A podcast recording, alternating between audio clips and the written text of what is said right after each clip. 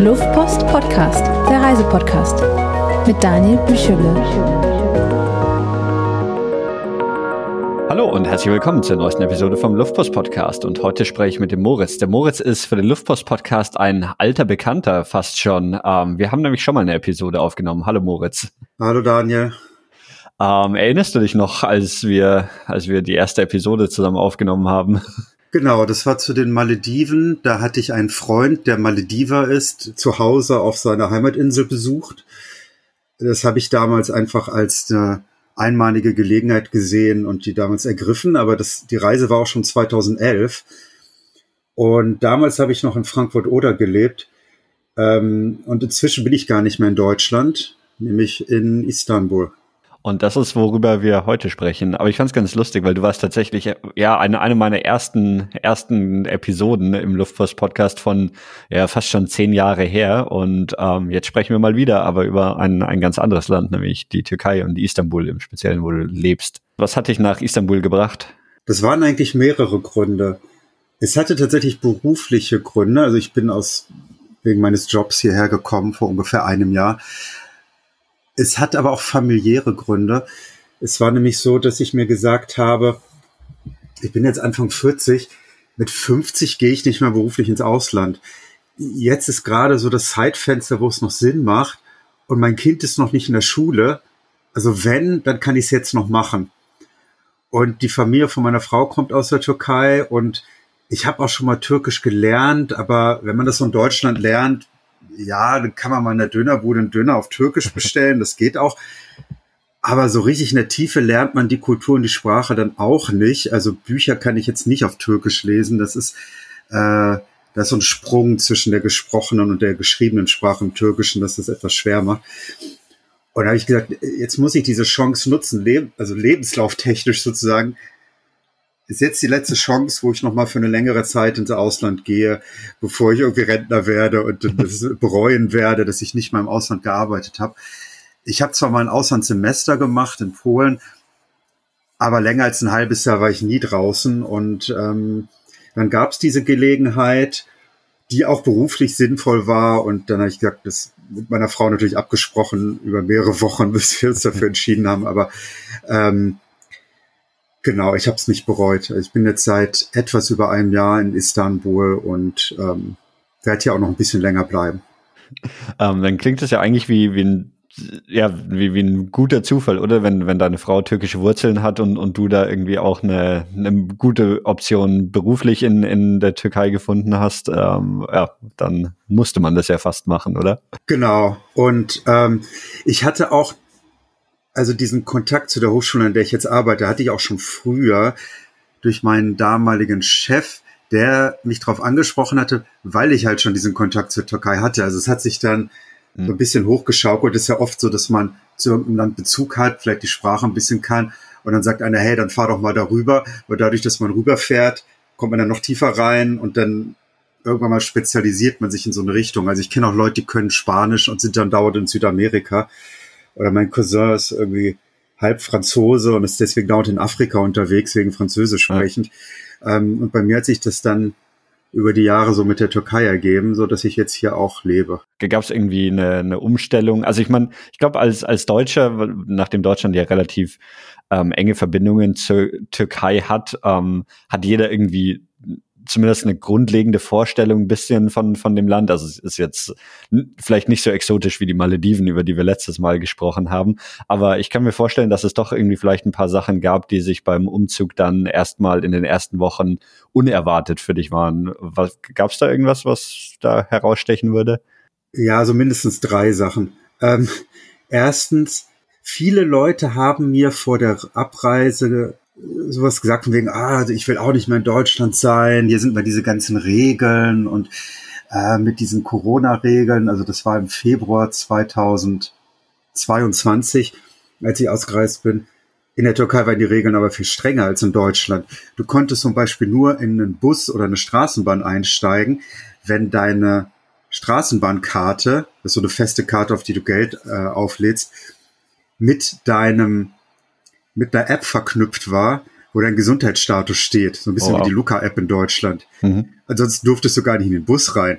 Das heißt, die Regeln waren noch viel strenger. Oder auch in eine Bank durftest du nur rein, wenn du deinen Gesundheitsstatus vorlegst. Ähm, also das fand ich schon mal ganz interessant. Mir selber hat das nichts ausgemacht, weil ich ja. diese Pandemieregeln sehr ernst genommen habe. Aber ja, und dann auch die Bürokratie, wenn man neu in dem Land ist, natürlich tausende Behördengänge. Die sind ungefähr genauso wie in Deutschland, dass man dann dauernd zu irgendwelchen Behörden muss. Bei mir hat sich das dann nur noch dadurch erschwert, dass die Stadt riesengroß ist und wir ein kleines Kind hatten, was wir am Anfang noch nicht in der Kita unterbringen konnten. Also es war ein bisschen stressig. Und ähm, das Dritte ist, die Türken in Deutschland sind natürlich nicht wie die Türken in der Türkei. Das sind Menschen, die in den 60er, 70er Jahren ausgewandert sind, oft aus der Provinz. Und in Istanbul sind natürlich ganz andere Menschen. Zum Beispiel ist das türkische Essen auch ganz anders als das türkische Essen in Deutschland. Dönertaschen sind ja eine deutsche Erfindung. Deswegen auch, was man zum Beispiel so in der Kantine bekommt, ist jetzt nicht das, was man in Deutschland unter türkischem Essen versteht. Was wäre denn sowas Typisches, was du jetzt in Istanbul in der Kantine bekommst? Naja, einmal, dass der Döner halt so auf dem Teller liegt und nicht mhm. in der Tasche ist. Viel mehr Gemüse, Salate, ähm, dann viel auf Auberginen, Zucchini-Basis. Eingelegte, äh, eingelegtes Gemüse gibt es oft. Es gibt auch viele Getränke, die es in Deutschland überhaupt nicht gibt. Es gibt zum Beispiel einen Saft, das ist quasi, ich glaube, aus roten Be rote Beete, aber eingemacht. Also es ist wie, wie Essig fast, den man trinkt als Erfrischungsgetränk. Oder es gibt auch ein Getränk, das ist in Deutschland verboten. Das klingt jetzt erstmal krass, aber das hat Umweltschutzgründe. Das heißt Salep. Das trinkt man im Winter. Es ist ein Milchgetränk mit einem, einer bestimmten Orchidee, die in der EU unter Naturschutz steht. Deswegen bekommt man Original Salep in Europa überhaupt nicht. Und in der Türkei kriegt man das manchmal doch noch im Original. Und das äh, gibt es dann halt in Europa nicht. Oder Bosa das besteht aus fermentiertem Weizen, ist ein dickflüssiges Getränk, was man auch im Winter hat.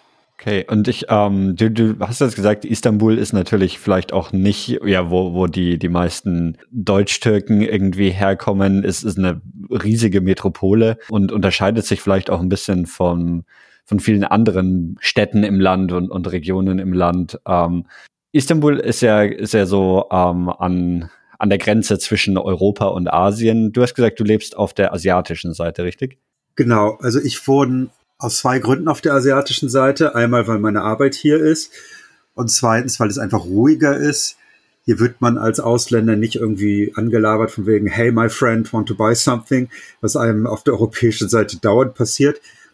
Ich kann aber tatsächlich Europa aus dem Küchenfenster sehen. Also ich wohne, unser Haus ist auf so einer Anhöhe und dann kann man auf den Bosporus schauen und sieht dann auch Europa, wenn ich es mal vermisse. ja. Quasi, ich meine, dass eine Stadt mit einem Fluss getrennt ist, gibt's gibt's in vielen großen Städten, aber da ist eine Stadt tatsächlich zwischen zwei Kontinenten getrennt. Gibt's Merkt man diese Trennung wirklich oder ist es einfach wie wenn ich jetzt hier, hier bei mir in London über die Themse fahre und dann bin ich auf der anderen Seite und es ist die gleiche Stadt, es ist halt nur technisch auf der anderen Seite des Flusses oder merkt man tatsächlich einen großen Unterschied zwischen ähm, der europäischen und der asiatischen Seite? Nicht wirklich. Also der große Unterschied ist, dass auf der europäischen Seite die Altstadt ist im Süden und darüber in Beyoğlu noch ein sehr touristisches Viertel und auf der asiatischen Seite sind halt kaum Sehenswürdigkeiten, deswegen sich hier kaum Touristen hin verirren. Das ist der große Unterschied. Und man wird dann auch einfach anders als in der Altstadt in Ruhe gelassen. Und man kann ja auf einen normalen Markt gehen, ohne dass einen alle zutexten. Anders als auf dem großen Bazar, wo es für mich sehr stressig ist, weil jeder zweite Verkäufer mir irgendwas verkaufen will. Also das ist der Unterschied. Aber kulturell würde ich sagen überhaupt nicht also ist man oft zwischen der europäischen und der asiatischen Seite auch unterwegs, fahren irgendwie U-Bahnen oder Straßenbahnen hin und her oder wie, wie kreuzt man darüber? Da gibt's mehrere Möglichkeiten. Also klassisch ist mit der Fähre. Das dauert vielleicht, weiß nicht, eine Viertelstunde rüber zu fahren. Und an ganz vielen Punkten auf beiden Seiten gibt es dann Anlegerstellen. Muss man halt immer nur wissen, wo die genau hinfahren. Also ich bin irgendwie sieben Minuten zu Fuß von dem nächsten Anleger. Aber da, wo ich dann ankomme, gegenüber, ist halt noch nichts Interessantes groß. Hm. Ähm, ich bin im Norden der Stadt. Dann gibt es drei Stadtbrücken, die werden ja, einmal mit dem Taxi kann man rüberfahren oder mit dem Stadtbus. Gibt es bestimmte Linien, die auch rüberfahren. Und im Süden gibt es auch eine Metrolinie, die untertunnelt. Das Coole an Istanbul ist, es gibt ein, so eine Karte für den öffentlichen Verkehr und das beinhaltet Busse, Metro, die Fähre und an einer Stelle, da war ich gestern zum ersten Mal, gibt es eine Seilbahn und die kann man alle mit dieser selben Karte benutzen. Und da ich an der Uni arbeite, habe ich einen Lehrerstatus und in der Türkei sind Lehrer, äh, haben besonderes Ansehen. Mhm. Und dann hat man sowas ähnliches wie ja mit Semesterticket oder Schülervergünstigung. Also ich bezahle dann immer nur die Hälfte. Das ist dann ganz nett. Also man ja. kann hier ganz gut rumfahren, dauert halt nur länger. Also bis ich irgendwo bin, wo wirklich was los ist, dauert das dann auch mal anderthalb Stunden. Heißt schon, dass das sich hauptsächlich dein Leben auf den asiatischen Teil konzentriert. Also es ist schon weiter auseinander wie jetzt, also hier in London so, die Brücke über die Themse ist 50 Meter lang, so natürlich ist man da, läuft man da schnell mal drüber, aber ähm, es klingt schon so, es ist ein bisschen, ein bisschen mehr Aufwand und dann würde ich auch vermuten, dass man jetzt nicht mal schnell nur um Lebensmittel zu kaufen auf die europäische Seite rübergeht, wenn man jetzt nichts, nichts Spezielles braucht oder so. Genau. Also ich bin im Monat vielleicht ein, zwei Mal mit der Fähre auf der genau gegenüberliegenden Seite. Aber dass ich jetzt in der Altstadt bin, das passiert so alle drei, vier Monate, weil es halt wirklich anderthalb bis zwei Stunden dauert, dahin zu kommen. Istanbul ist ja, glaube ich, auch nicht die typische Stadt in der Türkei, oder? Also ich meine, einerseits dadurch, dass es so, so, so eine Metropole ist, aber vielleicht auch, und, und das ist jetzt eher eine Vermutung von, von meinerseits, noch eine relativ westlich geprägte Stadt im Vergleich zu, zu dann irgendwie Ankara oder, oder Städten, die, die weiter im Osten sind. Wie, wie würdest du Istanbul mit anderen großen Städten in der, in der Türkei vergleichen? Was ist da anders? Also ja, Istanbul ist einmal ein bisschen wie Berlin, die größte Stadt und sehr viele zugezogene Leute und sehr viel los, ein starker Fokus darauf, liegt aber auch ein bisschen außerhalb. Istanbul ist ja fast schon Bulgarien geografisch. Es sind aber in den letzten Jahrzehnten sehr, sehr viele Leute auch aus den anderen Regionen dazugezogen, wodurch sich das dann wieder stärker mischt. Also bei mir in der Nachbarschaft, das ist dann fast wie in einer türkischen Kleinstadt manchmal.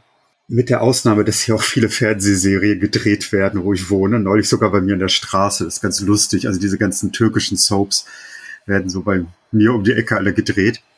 Nee, aber ansonsten, ich war auch schon in anderen Teilen der Türkei und es ist natürlich schon anders. Also hier sind halt auch noch, man sieht auch mal Synagogen oder Kirchen oder Touristen oder ich, ich war heute mal kurz einkaufen und habe Schwarze gesehen. Das ist jetzt im Inland nicht so typisch, dass man vielleicht nicht türkische Leute sieht. Ähm, da merkt man schon, dass eine Metropole ist. Und ja, die Leute unterscheiden sich in den verschiedenen Provinzen auch. Wie viel Kontakt haben sie zu Leuten, die anderer Herkunft sind und so weiter. Das ist schon wie wenn man London vergleicht mit der Provinz in England vielleicht, ja. ist schon ein großer Unterschied. Würdest du sagen auch, dass es, dass es so kulturell oder mehr eine Metropole ist, also im Sinne von ja Leute aus aus verschiedensten Ländern dort, ähm, einfach verschiedenste Kulturen, die zusammenkommen, oder ist es dann doch hauptsächlich hauptsächlich türkisch? Also schon, hier muss man aber ein bisschen unterscheiden zwischen den Alt- und Neu-Istanbulern. Also die Neu, nee, die Alt-Istanbuler sind, haben mehr dieses europäische, die sind, wenn sie aus alten Familien kommen, hatten die vielleicht noch Erinnerungen an die griechischen, jüdischen, armenischen Nachbarn. Die sind dann auch viel stärker in diesem Europäischen drin, dass sie vielleicht auf einem französischsprachigen Gymnasium waren und solche Sachen. Das gibt's halt auf der europäischen Seite. Die Neu-Istanbuler sind aber oft aus den Provinzen zugezogen, ähm, Malochen halt und ziehen sich sonst zurück in ihre Nachbarschaftsteile. Da merkt man das nicht so stark. Und ja, Istanbul ist eine von den im Westen der Türkei liegenden Großstädten, die halt viel äh, wirtschaftlich stärker ist als der Rest des Landes, aber auch eine stärkere Westorientierung haben. Also da sieht man schon ganz klare Unterschiede. Auch, dass man hier Leute hat mit westlichem Styling. Also ich habe gestern in der Innenstadt auch Leute gesehen, die dann Punk- oder Goth-mäßig aussahen und mit Piercings und Tattoos und das sieht man jetzt im Inland nicht so viel, sagen wir mal so. Was mal in Izmir, ähm, weil ich, ich habe einen, einen, Freund von mir, kommt aus Izmir und, und der meint, dass das Izmir auch eine, eine relativ westliche Stadt, also das ist so quasi ganz an der, ähm, an der Westküste der Türkei, fast schon bei, bei Griechenland. Also ich glaube, die, die Strecke von Izmir nach Athen ist kürzer als von Izmir nach, nach Istanbul. Warst du dort mal? Das mit der Strecke weiß ich jetzt nicht, aber ja, ich war da mal für zwei, drei Tage. Meine Frau hat da Verwandte und Izmir ist auch stark westlich orientiert, also im Vergleich zu anderen Teilen der Türkei. Es liegt ja an der Ägäis und auf dem Landweg wäre das jetzt sehr weit weg von Griechenland, aber vor Izmir selber liegen ja auch griechische Inseln. Also die Ägäis, da sind die ganzen Inseln griechisch, aber das Festland ist türkisch, so dass man dann teilweise vom Ufer aus Griechenland sehen kann. Genau, also das sind die beiden Großstädte, die auch wirtschaftlich stark sind und die als die westlichsten Städte der Türkei zählen. Dann lass uns mal ein bisschen weiter so Istanbul ähm, erkunden. Ähm, was, was sind so, so Sachen, die, die irgendwie du, du in Istanbul unternommen hast, die du kennengelernt hast, die vielleicht sehenswert waren? Ähm, was, was würde dir da so einfallen? Also zur Orientierung würde ich die Stadt erstmal in vier Bereiche einteilen. Das ist jetzt meine persönliche Einteilung, womit ich mir das logisch erschließe, nicht anhand irgendwelcher offiziellen Provinzen. Also es gibt die europäische und die asiatische Seite. Aber auf der europäischen Seite gibt es eigentlich drei Ecken. Das eine ist ganz im Süden die Altstadt. Das ist so eine Nase, die in den mhm. Bosporus reingeht. Das heißt auch äh, irgendwas mit Nase auf Türkisch.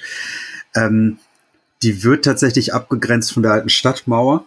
Die Ecke ist sehr touristisch, da finden sich aber auch alle Sehenswürdigkeiten an einem Punkt. Also die Blaue Moschee, die Hagia Sophia, der Topkapi-Palast, das Archäologiemuseum, es ist alles innerhalb von drei, vier Minuten zu Fuß nebeneinander.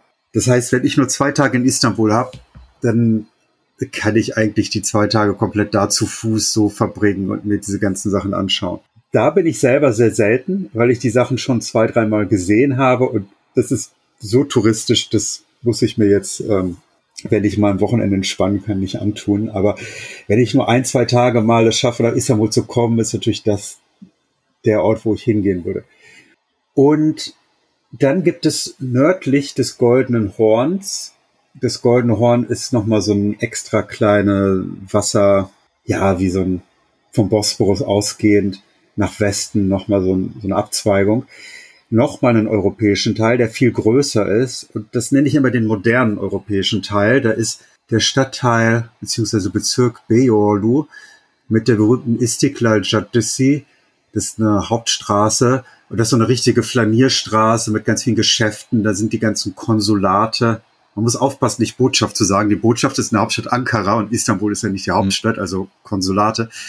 Und das führt zum Taksimplatz. Das ist ja so ein, der berühmteste Platz. Das war auch da, wo vor, ja, wahrscheinlich auch schon zehn Jahre her, oder wo es, wo es relativ starke ähm, Proteste in der Türkei gab, so, ein, so eine Demokratiebewegung auch. War das, die waren, glaube ich, an diesem Taksimplatz, wenn ich mich richtig erinnere, oder? Genau, da war ich sogar beruflich um die Ecke davon und musste immer durch die Proteste durch. Ja, das war vor ziemlich genau zehn Jahren. Genau. Und das ist sozusagen der moderne europäische Teil. Da sind dann auch mehrere Kirchen, Synagogen. Also man findet da auch von den Minderheiten, die früher in Istanbul alle gelebt haben, bis Mitte des 20. Jahrhunderts, die Sachen. Und nördlich davon sind dann zum Beispiel auch so die schickeren Viertel und die ganzen Büros und Hochhäuser von den ganzen Unternehmen. Und dann gibt es westlich davon noch so die westlichen Außenbezirke auf der europäischen Seite. Also das sind die drei großen Regionen. Diese westlichen Außenbezirke, da gibt's glaube ich, nichts Touristisches. Also das ist, wenn man jenseits der Stadtmauer gehen würde. Mhm. Also wenn ich drei, vier Tage in Istanbul hätte, dann würde ich zwei Tage Altstadt machen, einen Tag dieses Beyoğlu Istiklal Straße und einen Tag mal nach Asien rüberfahren, dass man das mal gemacht hat. Oder, und das wäre dann der vierte große Bezirk, die Inseln unten. Also es gibt so vier, fünf Inseln südlich äh, von Istanbul, die man mit der Fähre erreichen kann. Das dauert, glaube ich, eine halbe Stunde. Die sind auch ganz nett. So. Und dann gibt es noch den asiatischen Teil, wo kaum Sehenswürdigkeiten sind. Und Im Süden gibt es noch mit Üsküdar einen eher historischen Stadtteil und mit Kadıköy so eine Art Hipster-Gegend. Das ist, wenn ich mal was Modernes sehen will, fahre ich da runter anderthalb Stunden nach Kadıköy. Gibt es auch einen Comicladen und äh, kommunistischen Buchladen und Straßenmusiker, die auf Kurdisch singen, so.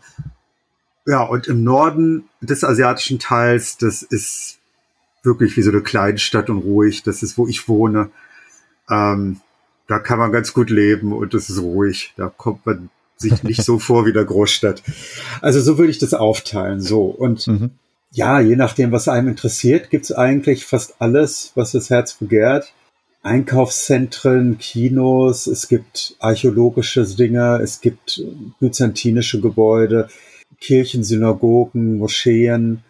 Gestern war ich zum ersten Mal zum Beispiel bei Pialotti, das ist am Goldenen Horn, also auf der europäischen Seite, ein Café auf einem Berg. Da war immer ein französischer Schriftsteller, der sich Pialotti nannte, zum Entspannen. Und in der Türkei denkt immer jeder, dass alle Europäer Pialotti kennen, diesen französischen Schriftsteller, der, glaube ich, außerhalb der Türkei nicht so bekannt ist. Aber man fährt da mit einer Seilbahn hoch und ist halt oben auf so einem Hügel und hat eine schöne Aussicht über das Goldene Horn. Das war schon ganz nett. Also solche Kleinigkeiten gibt's dann immer mhm. wieder zu entdecken. Diese Inseln, die du erwähnt hast, von denen, also ich, ich sehe ja. gerade auf der Karte, aber die, die hatte ich gar nicht auf dem Schirm. Warst du da mal? Wie, wie sind die im Vergleich zur Stadt? Ja, da war ich schon mal. Das ist sehr idyllisch. Also es ist total ruhig und dann kann man da mit so einer Pferdekutsche eine Rundfahrt machen.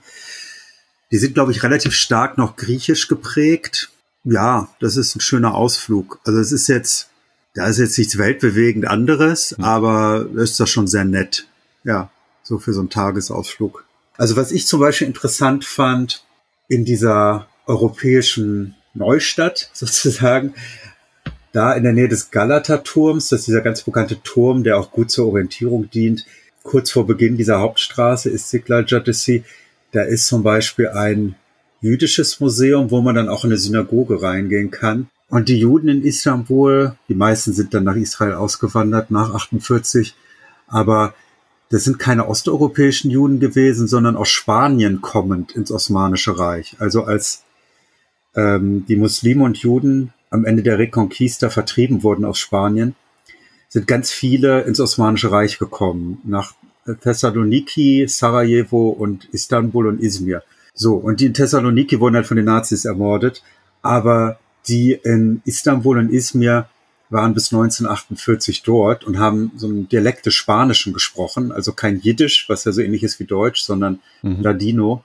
Und die Musik ist dann auch eher orientalisch klingend, aber auf Spanisch. Das ist schon sehr spannend. Also ganz anders als das Judentum, was man so aus Polen oder Ukraine oder Deutschland kannte. Das ist zum Beispiel ganz spannend, aber schwer zu finden, das Museum, weil das kein Mensch kennt. Weil, weil du so ein bisschen schon die, die Kirchen und Moscheen, aber jetzt auch Synagogen noch angesprochen hast. Wie, wie viel spielt Religion eine Rolle jetzt konkret in Istanbul? Weil ich glaube, in, in Istanbul ist es wahrscheinlich auch nochmal ein bisschen anders als dann, dann im Rest des Landes. Würdest du sagen, es ist eine, eine religiöse oder eine, muslimische Stadt oder eher nicht? Also offiziell ist die Republik Türkei laizistisch mit Religionsfreiheit, laizistisch wie Frankreich bis vor 20 Jahren durfte man auch mit Kopftuch nicht in eine Schule oder Uni reingehen oder in andere öffentliche Gebäude. Es war einfach verboten. Also durch Atatürks ähm, Änderungen ab den 1920ern gab es halt krasse Umbrüche, auch in, in, Bezug auf Kleiderordnung und, und so weiter. Er hat ja auch die Schrift umgestellt von der arabischen Schrift in die lateinische.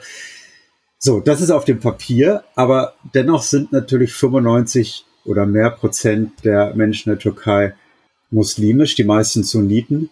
Es gibt ja dann auch einige Aleviten, die ähm, ganz andere Regeln haben. Da gibt es auch Diskussionen, sind Aleviten jetzt Muslime oder nicht. Da bin ich jetzt auch kein Experte.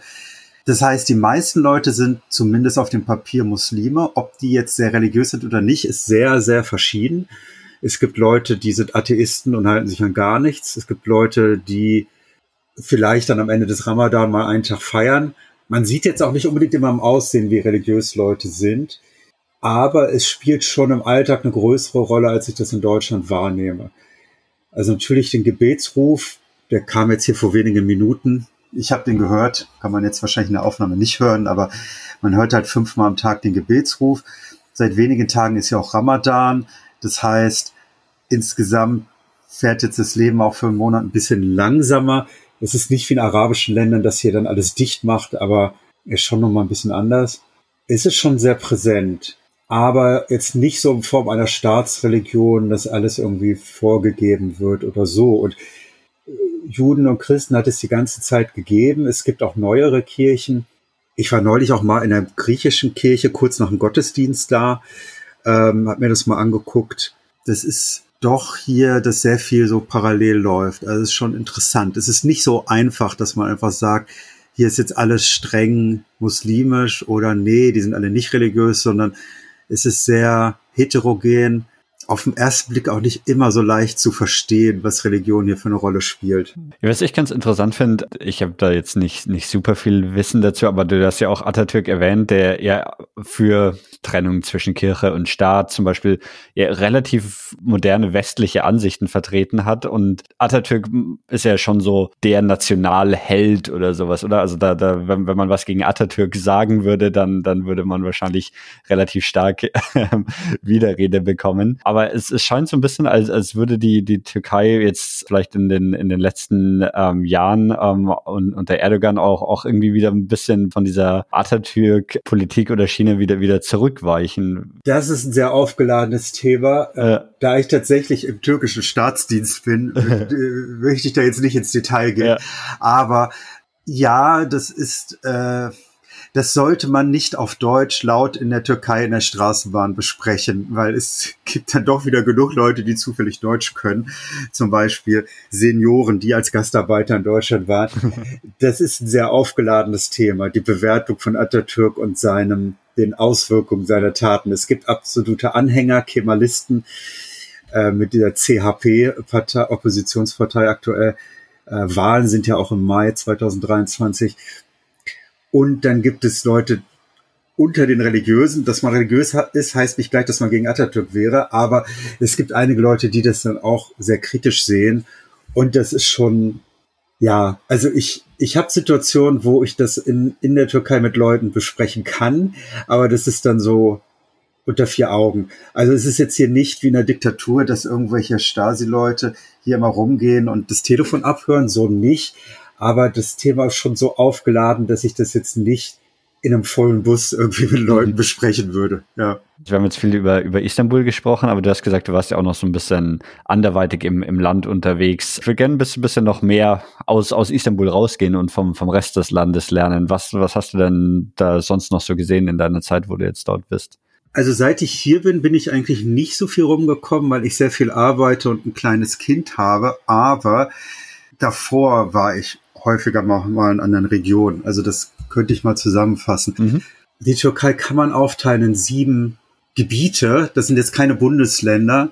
Also offiziell hat das Land 81 Provinzen und ist sehr zentral von Ankara aus verwaltet, so ähnlich wie Frankreich, mit alles von Paris und diesen ganzen ja. Regionen. Aber es gibt sozusagen sieben kulturell-geografische Regionen. Istanbul liegt in der Region Marmara, nach, benannt nach dem Marmara-Meer. Das ist der Teil des Mittelmeers unmittelbar südlich des Bosporus. Und zur Region Marmara zählt einmal Thrakien, also der europäische Teil, dieser Zipfel, der an Griechenland und Bulgarien grenzt. Die Region um Istanbul, da sind noch so zwei Industriestädte, äh, Kocaeli und Gebze. Das sind fast Vororte von Istanbul, aber da sitzen die ganzen Fabriken. Und ähm, Çanakkale ist noch ein wichtiger Ort da.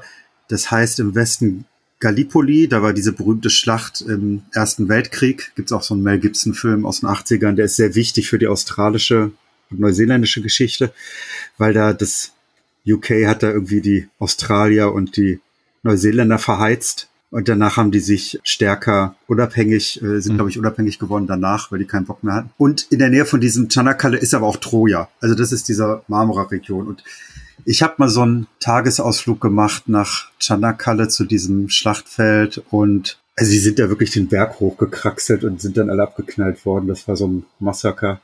Wo aber Atatürk der General war, also dadurch ist dann Atatürk sozusagen aufgestiegen. Deswegen ist es auch für die türkische Geschichte absolut wichtig. Und für die australische, neuseeländische. Ja, und Troja kann man sich halt auch anschauen. Das ist auch sehr interessant. Und was auch spannend ist es, dass Edirne, das ist auf der europäischen Seite, und Bursa auf der asiatischen Seite, das waren vor Istanbul die Hauptstädte der Osmanen. Also bevor sie Konstantinopel eingenommen hatten, mussten die auch irgendwo eine Stadt haben. Und das mhm. war dann vor Istanbul, weil in Edirne sind zum Beispiel ältere Moscheen als in Istanbul, weil Istanbul bis zu einer gewissen Zeit ja noch byzantinisch oder oströmisch war. Also das sind schon spannende Orte, die man mit einem Tagesausflug besuchen kann. Das ist im Nordwesten. Diese ganze Westregion, also die Westküste, Ege, heißt auf Türkisch Ägäis, die Region. Da ist Izmir die größte Stadt. Mit äh, in der Nähe ist ähm, Ephesus. Ephesus ist auch ziemlich cool, weil das ein Riesengelände ist, was man besuchen kann. Ist natürlich super touristisch, aber sehr eindrucksvoll. Also da steht ja diese berühmte Bibliotheksgebäude, da ist aber auch ein Amphitheater und ein Marktplatz. Da hat, glaube ich, der Apostel, Paul, jetzt bin ich mir nicht sicher, Paulus oder Petrus, hat da gepredigt. Das ist schon sehr spannend. Die Ägäis-Region ist auch sehr stark kulturell von Griechenland geprägt und ist vom Klima auch viel mediterraner als Istanbul. Also in Istanbul kann es ja im Winter auch schneien und es regnet häufiger mal ich sage dann immer so, ah, deutsches Wetter. In der Ägäis ist wirklich so Olivenbäume und Feigen und hm. äh, solche Sachen. Das ist schon sehr mittelmeermäßig. Im Süden schließt sich dann Akdeniz an, das heißt auf Türkisch Weißes Meer, also steht für Mittelmeer. Da war ich selber noch nie. Da sind ja diese ganzen Strandurlaubsorte wie Antalya oder mhm. Adana, äh, Bodrum, gibt's auch einige antike Ruinen dort, aber da, da, war ich jetzt selber noch nicht. Diese ganzen Orte kennt man von so Touristenfliegern, die, die da irgendwie eine Woche all-inclusive urlauben, die, die fliegen alle in diese Region. Genau. Einige auch in die Ägäis, Kuschadasse ist da bekannt, aber die meisten den Süden, genau. Aber da war ich jetzt selber noch nicht. Und dann gibt's Ich Anadolu, also Mittelanatolien. Das ist der große Bereich in der Mitte. Das ist ohne Meereszugang. Da ist Ankara, und Ankara ist jetzt die einzige Stadt in Zentralanatolien, wo ich selber mal war. Ankara ist jetzt touristisch nicht so spannend. Da ist halt das Riesenmausoleum von Atatürk, das habe ich besucht. Da gibt's ein gutes archäologisches Museum, aber das war's dann auch schon fast. Das hat man in ein, zwei Tagen komplett durch. Die Stadt ist halt, die ist alt, da finden sich auch römische Ruinen, aber das war eine verschlafene Kleinstadt, bis es dann von Atatürk zur neuen Hauptstadt erkoren wurde. Jetzt sind halt die ganzen Beamten und Regierungsgebäude da. Muss man jetzt nicht unbedingt besuchen, wenn man nur eine Woche in der Türkei ist, sagen wir mal so. Ich war da einen Tag und das war okay.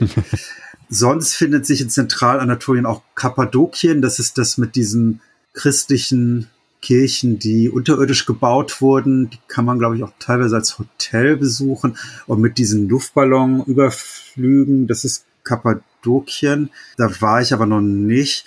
Und Konya, da ist dieses berühmte Mausoleum von Rumi, diesem wirbelnden Derwischen, das ist auch in Zentralanatolien. Ist es ja. klimatisch da sehr unterschiedlich dann? Also, weil ich äh, schaue es mir auch gerade nur auf Google Maps an und während natürlich die Küste ist alles relativ grün eingezeichnet, ist es dann da in Zentralanatolien ist alles sehr, sehr braun eingezeichnet, jetzt mhm. einfach nur auf dem, auf dem Satellitenbild auch. Ähm, merkt man da einen großen Unterschied? Also es sind jetzt Berge, ne? Und ähm, ich war jetzt einen Tag in Ankara im Winter. Da war es halt kalt. So, und ja, da schneit es natürlich dann auch. Ähm, genau, also der, die Ägäis und der Süden ist halt wirklich mediterran und auch Istanbul, weil es zwischen Balkan und Zentralanatolien liegt, klimatisch und Zentralanatolien ist halt doch von diesen Bergen und so sehr geprägt. Also da schneit es dann auch oft. Letztes Jahr hatten wir auch im März in Istanbul so viel Schnee, dass ich eine Woche zu Hause arbeiten musste.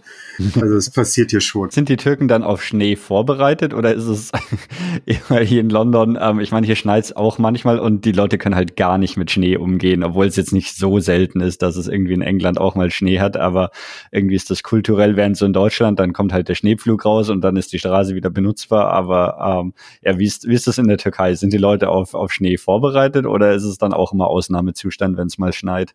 Also kulturell kennen die natürlich Schnee, das ist hier sehr bergig alles und ähm, ja, dann gibt's auch die dicke Kleidung und so. Die Infrastruktur, ähm, hier gibt's schon häufiger mal einen Stromausfall als in Deutschland. Also wir haben zum Beispiel auch so Elektroheizungen, die man, gut, das hilft jetzt mit dem Stromausfall nicht, aber wenn die Heizung ausfällt, haben wir auch Elektroheizungen, die wir anschließen können. Also hier wird viel mit Gas geheizt und gekocht die Leute kaufen hier auch ein bisschen mehr auf Vorrat, so dass man auch mal drei, vier Tage wenn man nicht zum Supermarkt kommt, was zu essen noch hat. Das wird so ein bisschen mit eingeplant. Also ich hm. glaube, die Leute sind schon darauf vorbereitet. Ja. Okay. Nördlich haben wir Karadenis, das heißt Schwarzes Meer, ist auf Deutsch auch Schwarzes Meer, Schwarzmeerregion, sehr bergig, da gibt's dann auch die Tannenwälder, ähm, das ist auch das im Osten das Teeanbaugebiet der Türkei, Walnuss und Haselnussplantagen gibt's da, die Haselnüsse in Nutella kommen zum Beispiel aus der Türkei. Da ist jetzt meine Frau her, die ist jetzt nicht typisch aus einer Schwarzmeerfamilie, aber ist halt da aufgewachsen Deswegen war ich jetzt auch schon in der Schwarzmeerregion, aber ja, so an der Grenze zu, zur Marmora Region. Also ich war jetzt noch nicht im tiefen Nordosten, wo es dann rübergeht in den Kaukasus. Also da äh, im Osten des Schwarzen Meers, da sieht es dann architektonisch, glaube ich, auch aus wie Georgien. Ich war jetzt noch nicht im Kaukasus, aber von den Fotos her geht's dann da so langsam in den Kaukasus über, auch kulturell und von den Speisen und den der Bevölkerung. Ja ja immer so ein fließender Übergang, genauso wie die Norddeutschen fast Niederländisch sprechen und die Bayern so ähnlich sprechen wie die Österreicher, hat man das in der Türkei halt auch. Wenn man ja. im Nordosten ist, geht's dann so langsam nach Georgien rüber. Also da war ich auch schon, aber noch nicht so wirklich in der Tiefe der Region. Die sprechen auch einen ganz speziellen Dialekt des Türkischen. Das ist auch etwas verwirrend. Die türkische Sprache ist ja sehr logisch aufgebaut und hat so eine, das nennt sich Vokalharmonie, die Vokale in einem Wort müssen passen zu den davor stehenden Vokalen. Das heißt, anders als im Deutschen oder in den meisten europäischen Sprachen, wo ich die Worte so ein bisschen ändere, hänge ich da Sachen an. Das nennt sich agglutinierend. Also ich habe ein Grundwort und ich hänge die extra Bestandteile hinten dran. Also zum Beispiel Haus heißt mhm. Ev. Mein Haus ist Evin. Und aus meinem Haus, also wenn ich sagen will, ich gehe aus meinem Haus, Evim denn. Sprachen wie Latein oder Russisch oder Französisch oder Deutsch, Englisch ist jetzt ein schlechtes Beispiel, aber da, da ändert man eher so, dass sich die Endungen so flippen. Aber im Türkischen wird so angehängt, wie so ein Baukastensystem. Mhm. Das ist total mhm. logisch und total nett. Und es basiert aber auf so einer gewissen Vokallogik. Also er wem denn aus meinem Haus, aber wenn ich jetzt sage, aus dem Buch, also ich nehme die Infos aus dem Buch, aus meinem Buch, muss ich sagen, Kit, also Kitab heißt Buch, ist ein Wort aus dem Arabischen. Kitab, mein Buch Kitabim, ist jetzt nicht Bim, sondern Bim, ist ein anderer Vokal. Kitabim, Kitabim dann, nicht denn, weil das Ö mit dem A zusammenhängt. Das klingt jetzt kompliziert, aber das kriegt man intuitiv schnell drauf. So, aber mhm. in der Schwarzmeerregion machen die das total durcheinander und es klingt dann etwas äh, eigentümlich. Also jede Region hat auch so eigene äh. Dialekte. Das Standard türkisch basiert auf dem Istanbuler Dialekt. Aber es klingt so, dass quasi versucht wird, so, so eine Sprachmelodie irgendwie zu, zu erzeugen dadurch. Ähm, ist das so, oder? Genau, also das, diese Vokalharmonie ist schon, das, das klingt auch logisch, das äh, lernt man auch sehr schnell intuitiv. Das machen fast alle Turksprachen und ich glaube auch Mongolisch macht das auch. Also viele zentralasiatischen Sprachen haben das, weil das Türkische ist ja ursprünglich aus Zentralasien. Ich habe neulich uigurische Musik aus Westchina gehört und konnte die Hälfte verstehen. Das ist total abgefahren. Und man merkt dann auch, wo die Fremdworte sind, weil die arabischen Worte dann manchmal nicht dieser Vokalharmonie hm. entsprechen. Und dann kann man erkennen, wo sind jetzt die Fremdworte, weil das Türkische hat halt viele Fremdworte aus dem Persischen und Arabischen. Die technischen Begriffe sind oft aus dem Französischen, werden aber knallhart einfach in türkischer äh, Phonetik geschrieben. Also Fahrstuhl heißt zum Beispiel Ascenseur, wird aber mit Ö geschrieben. Mhm. Und das Türkische ist absolut logisch. Das heißt, es ist in der Theorie leicht zu lernen, aber das gesamte Vokabular kommt halt aus den Turksprachen und aus dem Arabisch und Persischen. Das ist halt etwas schwierig. Plus die Nebensätze werden über Partizipien gebildet, also um das mal im Deutschen zu simulieren. Man würde auf Deutsch sagen, als ich nach Hause ging, klingelte das Telefon. Und auf Türkisch würde man sagen, während meines Nachhausegehens klingelte das Telefon. Okay. und das ist ein bisschen tricky, weil man oft anders denken muss. Die Verben sind dann am Ende des Satzes. Es gibt keine Form von sein oder haben. Also zu haben muss man sagen, bei mir gibt es. Bei mir gibt es ein Buch, heißt dann, ich habe ein Buch. Also man muss ein bisschen anders denken, und das Vokabular kommt aus dem Nix, aber die Grammatik ist logisch und total regelmäßig. Es gibt nur fünf unregelmäßige Verben. Das heißt, Türkisch lernen ist eigentlich nicht so schwer. Und da sind jetzt auch keine Laute, die es im Deutschen nicht gibt, zufälligerweise. Das geht ganz gut. Aber es ist etwas ganz anderes. Ich würde sagen, Türkisch ist relativ leicht. Ja, ist interessant, ne, weil ähm, hier in, in England sorgen natürlich die auf die Ü-Punkte auf meinem Nachnamen immer immer ein bisschen für Verwunderung und ähm, ja, eigentlich, ne, wenn man Ü-Punkte sieht, weiß man eigentlich immer, okay, entweder Deutsch oder Türkisch, weil sonst sind die, also ich meine, Turksprachen wahrscheinlich, ne? Also in, in ähm, Turkmenistan, wo ich, wo ich auch mal war, gibt's die, glaube ich, auch. Aber ähm, grundsätzlich Ü-Punkte sind sehr, sehr wenig verbreitet, außer lustigerweise im Deutschen und im Türkischen, wobei die Sprachen ja sonst nicht wirklich verwandt sind miteinander. Genau, also das hat Atatürk damals in den 20ern, also die hatten ja in der osmanischen Zeit das arabische Alphabet, was aber für die Turksprachen gar nicht so passt weil Türkisch sehr viel verschiedene Vokale hat und die Vokale wichtig sind und das Arabische aber die Vokale nicht ausschreibt, die kurzen. Türkisch hat aber nur kurze Vokale und äh, deswegen ist eigentlich die arabische Schrift gar nicht so gut geeignet. Deswegen ist auch ganz gut mit der lateinischen Schrift. Und dann hat man sich am glaube ich, hauptsächlich am Französischen zuerst orientiert, aber es war vielleicht nicht logisch genug und hat dann, äh, hat dann jetzt das mit den Umlauten gemacht. Der Nachteil ist natürlich, dass man dann türkische Texte von vor 1930 nicht mehr lesen kann, weil die halt in arabischer mhm. Schrift sind. äh, bei mir an der Bushaltestelle ist ein Friedhof ein alter, da ist eine Aufschrift, der keine Chance. Ah. Äh, ist halt auch osmanisch.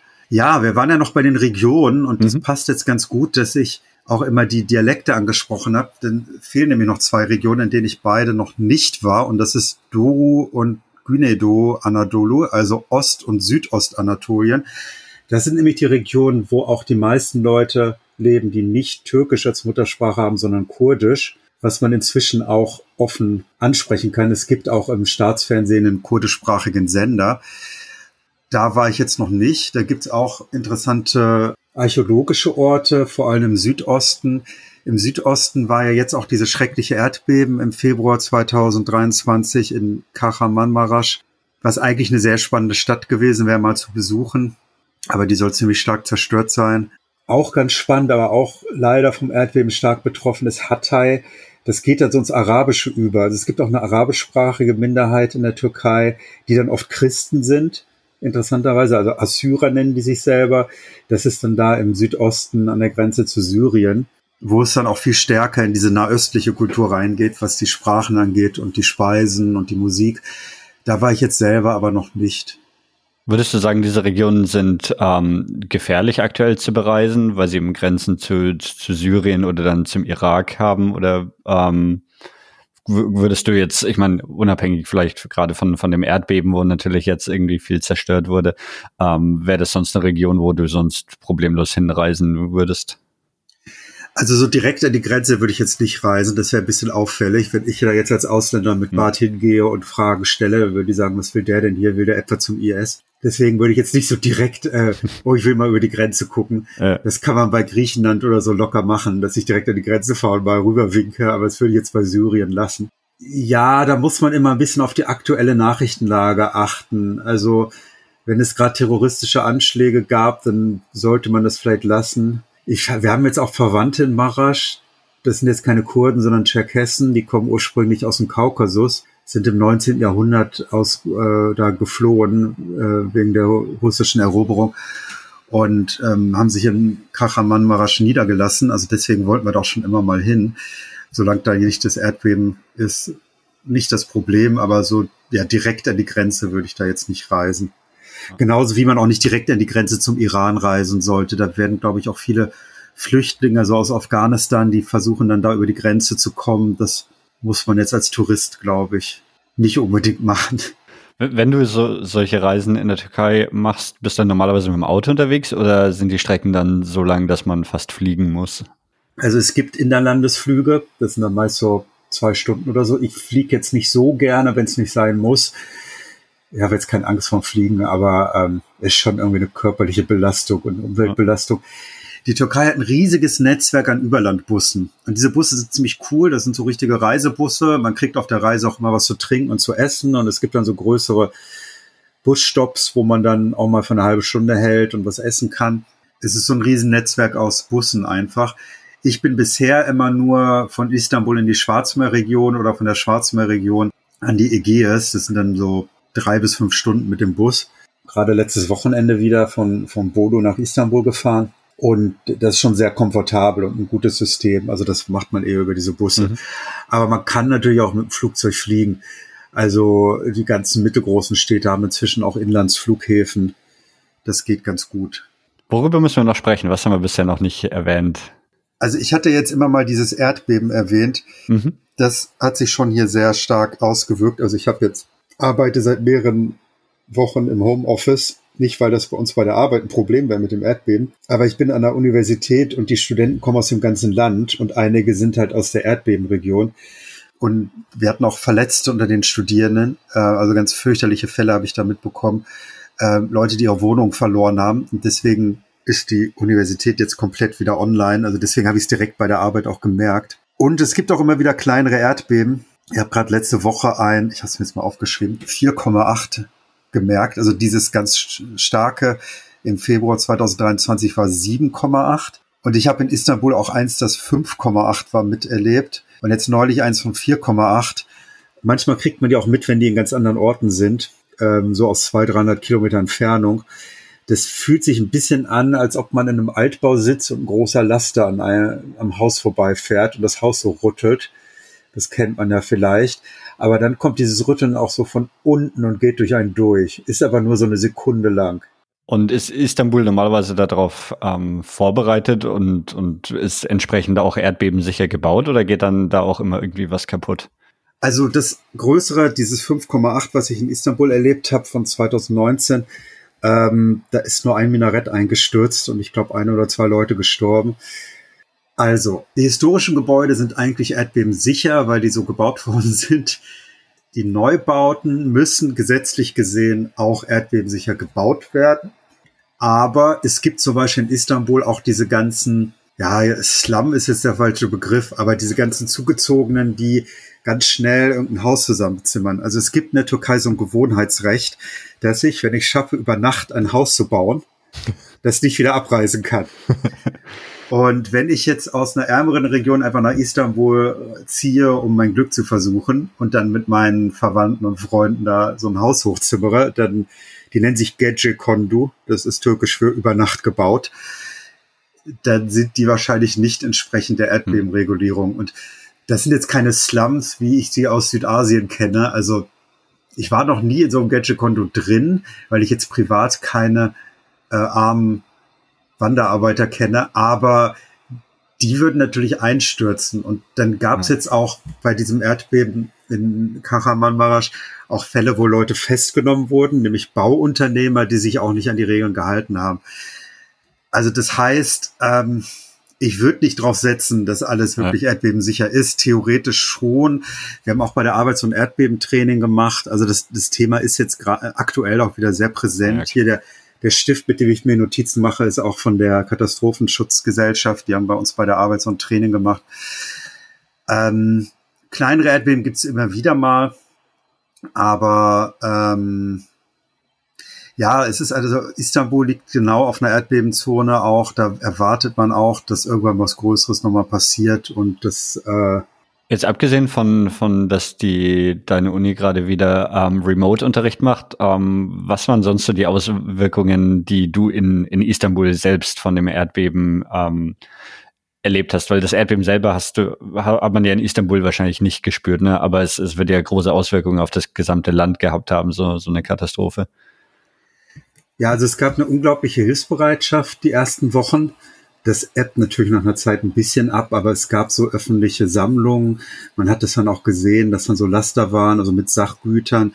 Ich habe Leute gesehen, die sind weinend in Geschäfte, um Hilfsgüter zu kaufen, um die zu spenden. Die Firmen haben oft ähm, ihr Marketing einfach verändert, dass sie äh, nicht mehr so bunte, grelle Werbung hatten, sondern in gemäßigten Farben und dann so, wir spenden Geld und wir hm. denken an euch oder sowas wie gute Besserung Türkei oder gemeinsam helfen wir, solche Sprüche, das äh, hat man bis vor kurzem noch überall gesehen. Wahlkampf hat ja jetzt auch stark wieder begonnen. Im Mai 2023 sind sehr entscheidende Wahlen. Und äh, darüber kriegt man das natürlich mit im Fernsehen. Das habe ich jetzt selber nicht geguckt, aber meine Frau meinte, da war dann auch tagelang nur Nachrichten und keine Soaps für eine Woche oder so. Also das hat man schon stark mitbekommen. Und ich habe tatsächlich auch Leute in der entfernteren Verwandtschaft, die betroffen waren. Also irgendwo gibt's immer, es hat so viele Menschen betroffen, dass es fast jeder jemanden kennt, der auch betroffen war. Also das hat man schon mitbekommen. Und angeblich ist meine Tochter auch, als es Erdbeben war, aufgewacht. Ob das jetzt wirklich direkt miteinander zusammenhängt, weiß ich nicht, aber man soll das ja auch bis Griechenland gespürt haben. Und die ist vier Jahre alt, also vielleicht hat sie das irgendwie im Schlaf äh, unruhig gemacht und geweckt, das weiß ich nicht. Ob das wirklich so war, aber es kann durchaus sein. Ja, aber schon, schon interessant, ne? Auch das, ich meine, die, die Türkei ist ja schon, schon ein riesiges Land und, und das ist dann von, von Istanbul ist das ja hunderte Kilometer entfernt, ne? Und trotzdem, wenn du meinst, dass man sogar bis Griechenland spüren konnte teilweise, dann, dann hat es schon, schon extreme ähm, weite Kreise gezogen. Ja, und das Beunruhigende ist ja auch immer, man weiß ja nicht, ob das jetzt der letzte Stoß war oder erst der erste. Hm. Ähm, anders als bei so einem Erdrutsch, wo der Erdrutsch ja irgendwann vorbei ist, ist halt das Beunruhigende, dass man dann nicht weiß, kann ich jetzt wieder zurück oder nicht, geht es nochmal weiter. Genau, aber jetzt gerade in Istanbul ist noch keins, aber es wird natürlich wieder darüber gesprochen, was ist, wenn das große Erdbeben kommt. Das letzte riesengroße mit äh, tausenden Toten, das war 1999 und die Geologen erwarten, dass irgendwann mal eins kommen muss, aber keiner will es so wirklich wahrhaben. Das ist ja dieses Problem, das hatten wir auch vor der Pandemie weltweit wenn man jetzt Millionen dafür ausgibt, zu schützen und nichts passiert, dann sagen ja alle, ihr blöden Politiker, warum habt ihr Millionen ausgegeben? Vielleicht hat aber gerade das Schützen dazu geführt, dass nichts passiert ist. Und das ist halt so ein Problem, dass man Katastrophenschutz ist eine Investition in etwas, wo man hofft, dass es nicht passiert. Ja. Und man merkt erst, also manchmal merkt man auch gar nicht, dass es was gebracht hat, weil dann nichts passiert ist. Und deswegen ist es so schwer, bei öffentlichen Geldern und so weiter, egal in welchem Land, das zu verkaufen, dass man da investieren muss. Ne? Und das hatten wir mit Pandemie-Vorbereitung auf der ganzen Welt, aber genauso jetzt mit Erdbebenvorsorge. Ne? Wenn eh nichts passiert, dann sagen die Leute, warum hast du so viel Geld ausgegeben? Das ist ja. so ein bisschen das Dilemma. Ja, und dann passiert was und dann ist die Frage, warum wurde zu wenig Geld da rein investiert? Genau. Und wo ich jetzt länger noch hier bleiben werde, hoffentlich, ist noch ein weiterer Plan, dass ich auch nochmal die weitere Region bereise. Ich habe es immer noch nicht in den Kaukasus geschafft. Also Syrien und Irak lasse ich aktuell mal raus als Reiseziel, aber Georgien oder Aserbaidschan ähm, sind bei mir ganz hoch auf der Reiseliste. Und jetzt bin ich halt durch Türkei einfach ein bisschen näher. Deswegen ähm, ist es dann nochmal so ein nächstes Ziel, dass man da auch ein bisschen leichter hinkommt. Ich war gestern zur Einstimmung mal georgisch essen, aber äh, war selber noch nie dort und das wäre dann so für die Zukunft eine Idee. Okay, das wäre wär nämlich eben eine Frage gewesen, die ich dir stellen wollte, weil du gesagt hast, so ähm, du, du wirst ja auf jeden Fall noch ein bisschen länger auch in der Türkei sein, was, was so Ziele für dich sind, irgendwie, ähm, was du noch gerne sehen würdest. Und dann, also die, die Kaukasusregion ähm, insgesamt scheint, scheint so was zu sein, was, was de definitiv spannend ist und natürlich auch, auch ähm, gerade mit Armenien wieder eine, eine, eine Historie auch mit der Türkei hat, die, die natürlich auch politisch interessant ist und so weiter. Ja, die Grenzen zu Armenien sind ja seit einer Woche wieder offen. Okay. In dem Sinne geht das ja wieder. Nee, äh, Flüge gab es davor schon und mhm. ähm, ja, das vielleicht noch mal nebenbei. Äh, ich war neulich in einer armenischen Kirche und da haben die nur Ausländer reingelassen und keine Türken. Das war etwas äh, überraschend, aber ich glaube einfach aus Security-Gründen. Bin mhm. mir nicht ganz sicher. Ich habe die nicht nachgefragt. Alles klar, gut, dann würde ich sagen, an der Stelle können wir dann die Episode auch beenden, nachdem wir eine Reise von, ja, von, von Izmir bis, bis Armenien quasi durchgemacht haben und von, von Istanbul bis ähm, Antalya, also äh, einmal quer durchs gesamte Land. Ähm, ganz vielen Dank dir für, für ähm, deine, deine Berichte aus, aus der Türkei, ähm, mit dem Blick auf Europa, aber aus Asien. Ähm, ja, vielen herzlichen Dank, dass du dabei warst. Jo, hat Spaß gemacht. Gerne wieder. Und dann sage ich Tschüss und bis zum nächsten Mal.